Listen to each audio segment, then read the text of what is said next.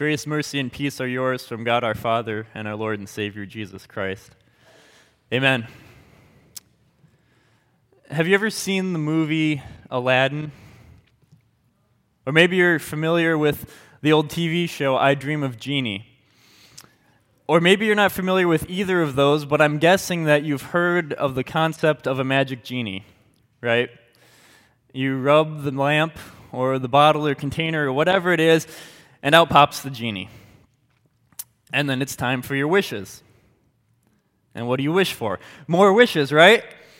That way you have an unlimited number of wishes that you can use at any time. It'd make life pretty convenient to have unlimited wishes, right? Anytime you have a problem, boom, you use one of those wishes you can imagine how tempting it would have been for Jesus' followers to treat him like a magic genie. We hear of Jesus' mother who hinted that he should make more wine for the wedding. We hear of uh, Herod, the king, who wanted to see Jesus perform miracles for his entertainment. We hear of many thousands of people around the region of Galilee who wanted to make Jesus their food king, who would provide for their needs on the spot whenever they needed it. And today we hear of two disciples who come to Jesus with their own wish. Let's read about that. Then James and John, the sons of Zebedee, came to him. Teacher, they said, we want you to do for us whatever we ask. What do you want me to do for you? Jesus asked. They replied, Let us sit, let one of us sit at your right, and the other at your left in your glory. You don't know what you are asking, Jesus said. Can you drink the cup I drink, or be baptized with the baptism I am baptized with? We can, they answered. Jesus said to them, You will drink the cup I drink and be baptized with the baptism I am baptized with. But to sit at my right or left is not for me to grant. These places belong to those for whom they have been prepared. When the ten heard about this, they became indignant with James and John. Jesus called them together and said, You know that those who are regarded as rulers of the Gentiles lord it over them and their high officials exercise authority over them. Not so with you. Instead, whoever wants to become great among you must be your servant, and whoever wants to be first must be slave of all. For even the Son of Man did not come to be served, but to serve, and to give his life as a ransom for many. This is the gospel of our Lord. Do you hear how this reading starts out? It starts with the question of James and John. We want you to do whatever we ask. Do you hear how they phrase it? They want Jesus to do whatever they ask before they even tell him what it is that they want. They want Jesus to give them a blank check. They want Jesus to be like their magic genie who has to give them whatever wish they want. It's almost embarrassing to hear how uh, childlike their manipulation is. But before you get too judgmental on the disciples, think about how we come to Jesus. How do we come to Jesus? Do we ask Him to make our lives a little bit easier because, well, I'm really tired? And Jesus, please, if you can just keep uh, work from giving me any more projects, if you can uh, keep anyone at church from asking me to volunteer for whatever might be coming up this month, that'd be great. Jesus, if you could give me a break from that one family member who is just annoying and, and tiring because he just can't get it together, and I'm always the one who has to solve the problems. Jesus, if just once maybe you could give me the raise, or I could win the contest, or finally people around me would recognize my greatness. Jesus, please give me the solution that I've got in my mind already. It's so easy. I've already figured it out. Jesus, please just give me my wish. And even when life is going pretty well, and we don't feel too bad about how things are going, it's the same way. It's Jesus, you're doing such a great job. Please, if there's one thing I can ask of you, just keep doing things the way you're doing them. Just keep life rolling and coming the way that it is because this is really great. If Jesus gives us only exactly what we want, then we're treating him as no more than a magic genie who grants wishes. It's pretty easy to follow him that way, isn't it? Well, James and John had been following Jesus for some time now at this point that we just read in the Gospel of Mark. They'd been following him for some time, and now they were on their way to Jerusalem. Jesus had just predicted his death for the third time, and there was this sense that something big was about to happen. Maybe they weren't sure exactly what it was that was going to happen, but they knew something big was about to happen. And now was the time to ask their question.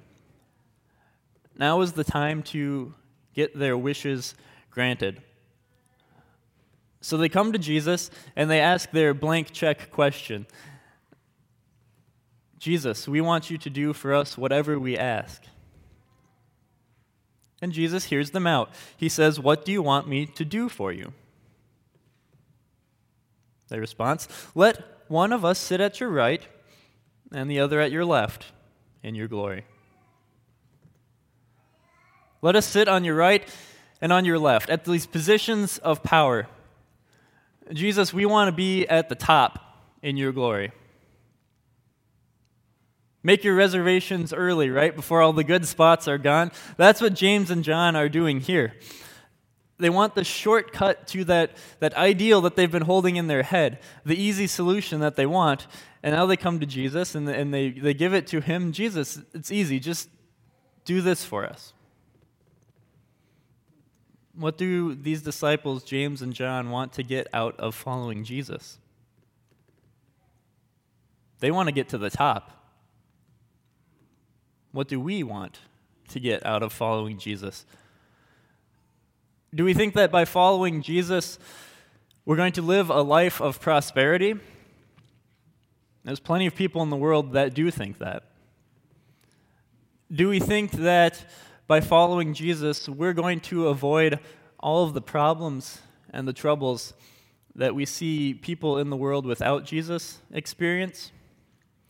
Are we going to avoid the depression, the suffering of disasters and accidents, disease, loneliness, feelings of fear?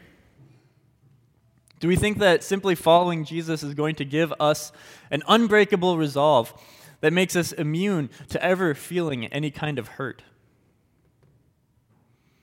Or do we think that Jesus is some guy who's going to tell us that exactly what we are doing is the exact right thing, that we don't need to change anything about the way that we are living, or about the thoughts that we have, or the opinions that we hold?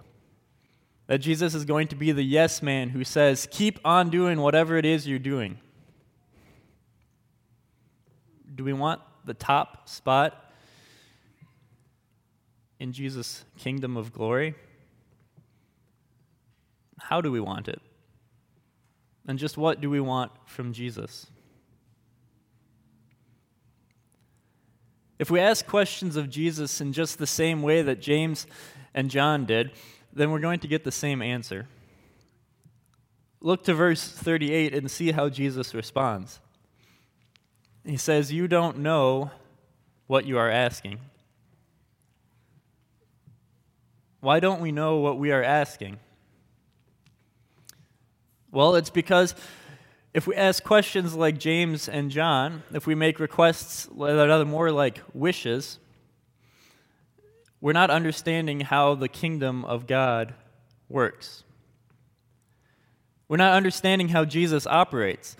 He doesn't operate like a magic genie who is there to wait on every little wish and call that we have. so that he can do for us what we think is right. He's not that wish granting genie.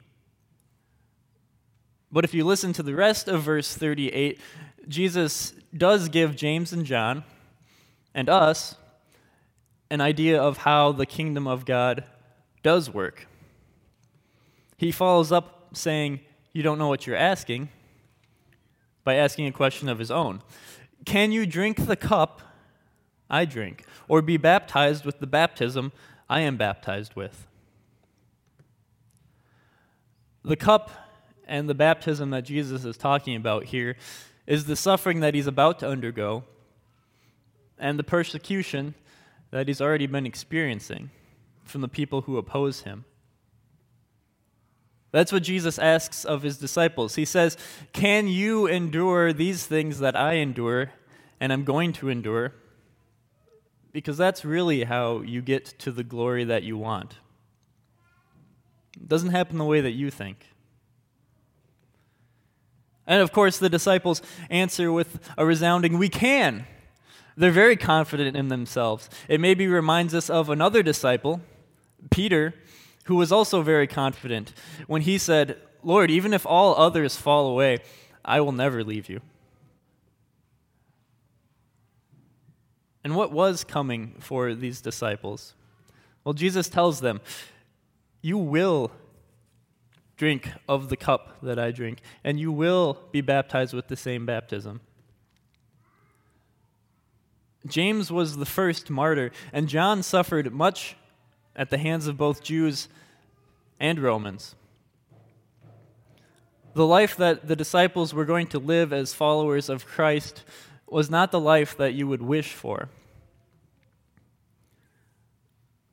But they would eventually receive their places in glory. And do you hear what Jesus says about places in glory. Look at verse 40. But to sit at my right or my left is not for me to grant. These places belong to those for whom they have been prepared. Did you catch that? Jesus says these places have been prepared. When have they been prepared? The places in heaven have been prepared in eternity. That's a concept that, that blows our minds, that we can't wrap our heads around. It makes our minds spin. But our places in heaven have been prepared for us in eternity. We already have a spot in heaven. There's no need for us to be angling to get a better one. God knows exactly where your spot is, and He's already prepared it for you. That's the comforting answer for James and John. It's the comforting answer for us.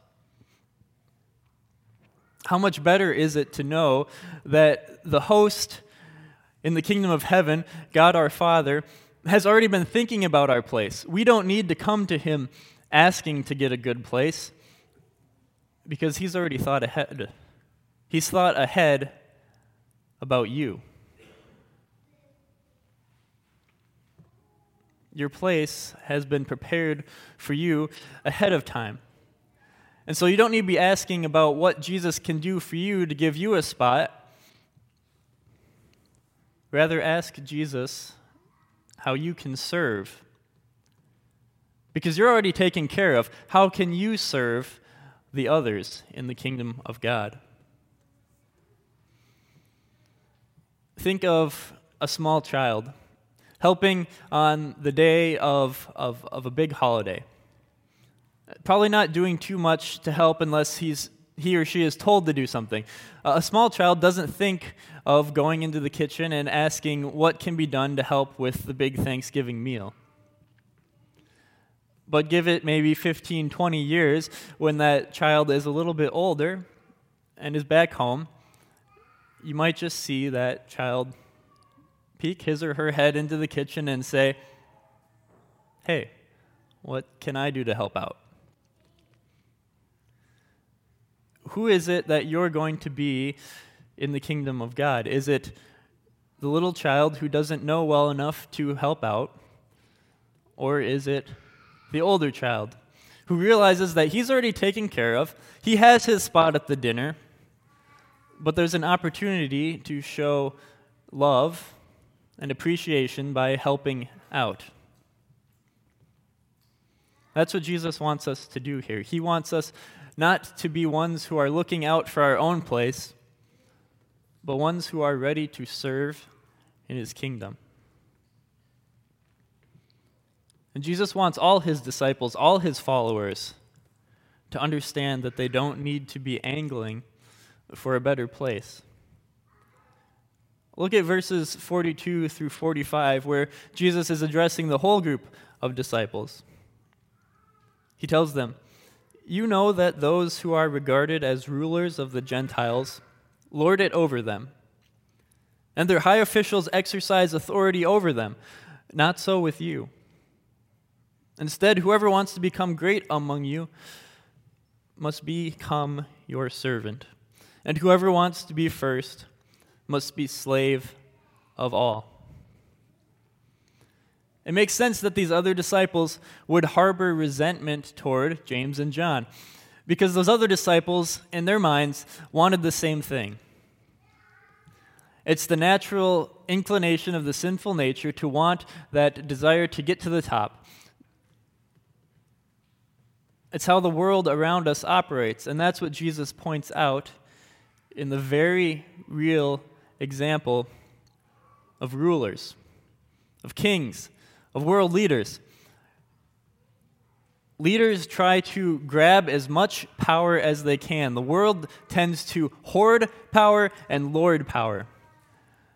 They want to grab as much power as they can and secure their spot at the top where it's comfortable and easy and life goes just how you want it to and then to lord that power over others, so that no one can come, rise up, and take that spot away from you, so that no one can threaten the way of life that you've established for yourself, so that no one forgets who's in control.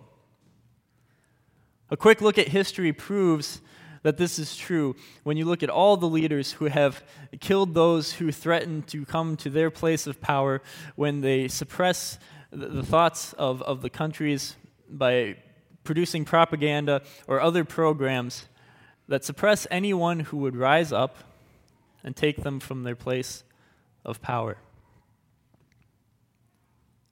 But Jesus says to his followers, it's not so with you.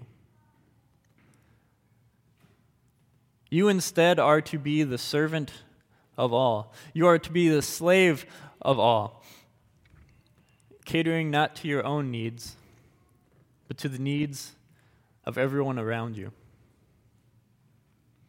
Listen to what he told the disciples, and you'll see it in verse 45. For even the Son of Man did not come to be served, but to serve, and to give his life as a ransom for many. Jesus, more than anyone, deserved to be someone who held on to power and lorded it over others. He was the very Son of God. And you've heard about the miracles he's done. It would have been very easy for him to use that power to do whatever he wanted.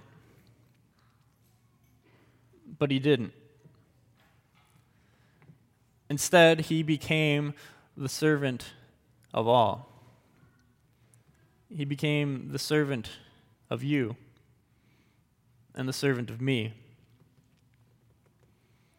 And he gave up his life as a ransom for many. And if you don't think that that was a truly emotional, a truly difficult thing for Jesus to do, listen to how the gospel writers describe Jesus on the night he was betrayed. The writer Mark says that as he was in the Garden of Gethsemane, contemplating what was about to happen to him, that he began to be deeply distressed and troubled. Matthew quotes Jesus as saying, My soul is overwhelmed with sorrow to the point of death.